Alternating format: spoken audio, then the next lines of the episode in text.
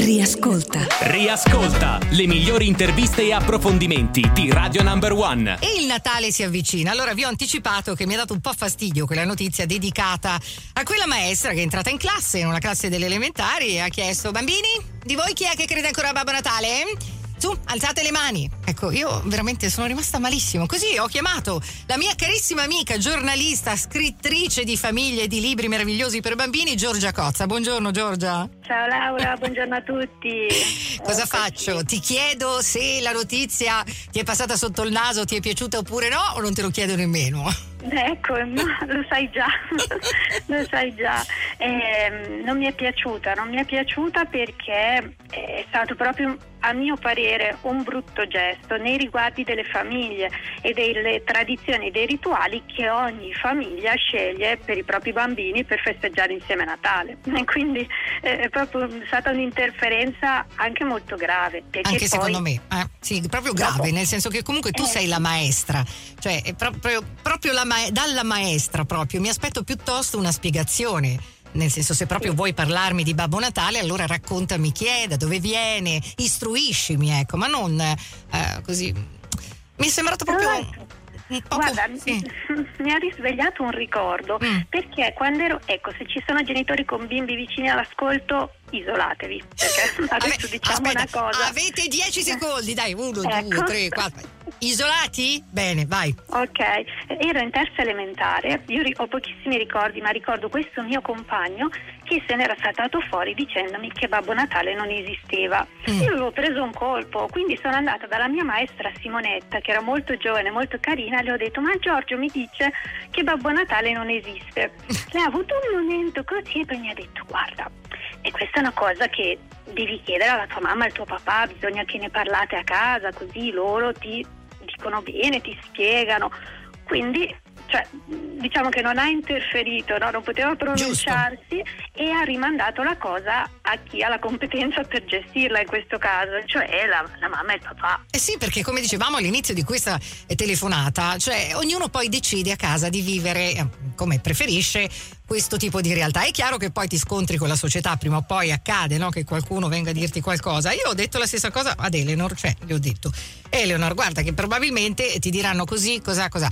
Noi siamo una famiglia e fa- abbiamo questo modo di vivere. Tu non, non- eh, ascolta, quello ha il suo pensiero, lui dice le sue cose, noi viviamo così. Poi insomma, quello che importa, ecco. infatti. E questo è molto, molto, secondo me, importante dare anche un po' una certa sicurezza al proprio bambino, al proprio figlio, che comunque, anche se quello viene a dirti una cosa, ma non solo su, su Babbo Natale in generale, poi però si va a casa, Certo. se ne discute in famiglia, dice mamma, ma è vero che è così? Ma davvero si va in quella direzione piuttosto che un'altra? Infatti, anche perché per chi sceglie di raccontare di Babbo Natale, perché ha amato questa tradizione quando era bambino, in genere così, no? Che ha un bel ricordo di quei Natali in cui scendevi al mattino per vedere se era arrivato Babbo Natale, trovare i tuoi regali. È, è qualcosa che ha interiorizzato, che ha amato e che poi dona ai suoi bambini come racconto, come magia di Natale. Quando arriva un'età in cui il bambino diventa grandicello e ci sono magari sempre più voci intorno che raccontano altro, è giusto che siano i genitori Certo. a poter spiegare il perché di questa tradizione, di questa leggenda, di questa ehm, io ho custodito magari questa tradizione per te, adesso tu entri anche tu nel mondo un po' di chi lo sa, dei grandi e sarai tu magari a custodire il segreto con altri bambini più piccoli, insomma ci sarà un modo, ogni Certo. famiglia troverà il suo e sarà lì anche a disposizione per accogliere le emozioni del bambino, cioè chi sarà comunque contentissimo e dirà ah sì va bene allora al fratellino dobbiamo stare attenti insomma conservare la magia, chi magari avrà delle domande da fare, chi resterà un po' deluso e gli serve un contenimento emotivo, quindi Giusto. questa è una cosa che deve avvenire in famiglia. Ci vuole una preparazione come un po' anche in tante altre cose della vita, ci vuole la preparazione. Noi siamo la guida dei, dei nostri figli, siamo noi, no? loro eh, vengono sempre a chiedere a noi e anche in questo caso lo siamo noi. Quindi niente maestre che sparano sentenze, così Eh, almeno no. secondo me prima chiediamo ai Esatto. genitori. Senti, un'ultima domanda Giorgia, poi ti lascio andare anche perché tu con tutti i tuoi figli, tutta la tua organizzazione a casa avrai il tuo bel da fare. Qui qualcuno mi chiede se secondo te c'è un'età giusta per, diciamo così, infilarsi poi nel discorso. Ecco. Allora, eh, secondo me no, nel senso che veramente ogni bambino è diverso, quindi c'è il bambino che ha proprio bisogno di magia, vedi che la storia gli piace, la porta avanti, anche se magari ha dei dubbi, però vedi che scrive la sua letterina, insomma, mi piace stare ancora in questa storia.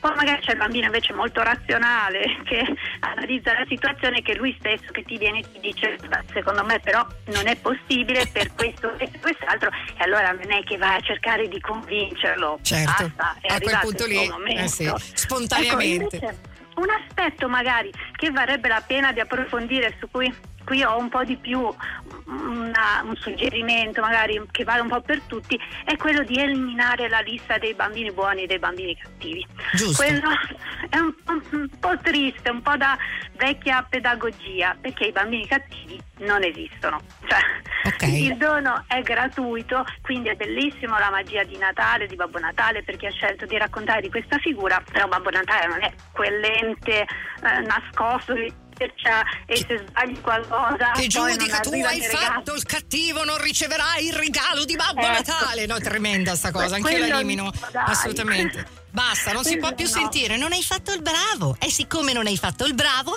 non riceverai Babbo Natale. L'arrivo di Babbo Eh. Natale, no, no, terribile. Eh no, perché diventa proprio, cioè se è magia è magia, allora il dono è gratuito e tutti quanti i bambini lo riceveranno. Alla fine anche noi che siamo adulti non è che ci dicono oh, se vuoi il regalo di Natale i miei figli mi hanno chiesto cosa volevo, non mi hanno detto però devi comportarti meglio, essere più paziente, non alzare la voce se vuoi trovare su...